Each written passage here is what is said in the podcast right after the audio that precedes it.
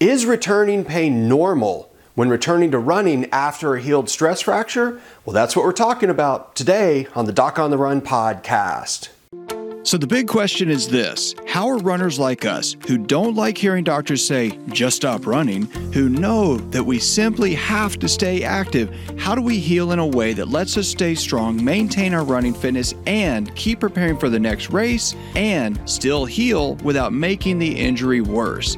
Well, that is the question, and this podcast will give you the answers. My name is Dr. Christopher Segler, and welcome to the Doc on the Run podcast. Now, today's episode actually comes from Janet, who posted a comment and question on the Doc on the Run YouTube channel. What she asked was, is she said, I got a healed stress fracture, returned to running and got into cross country, and it started to flare up and hurt around the tibia again. Is this normal or should I be concerned? And the short answer is pain is never normal, and you should always be concerned if you have pain, particular pain that's getting worse in an area that was previously injured. Now, I can't make a diagnosis based on her comment. I can't even make a suggestion on treatment based on her comment because I don't know what's wrong with her. You could have lots of things that cause pain in the tibia area, but pain is not normal. So the goal here with any running injury is to number one, not make it worse. Number two, don't lose your running fitness. And number three, return to running as soon as possible.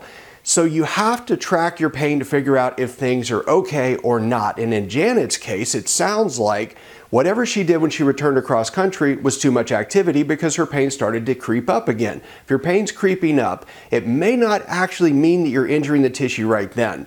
But it is certainly probable that if you ignore it and you continue to ramp up and have more and more pain, you're going to get more and more tissue damage and turn it into something significantly worse. So don't ever ignore pain, but track that pain and use it as a tool to figure out what else you can do to maintain your running fitness right now.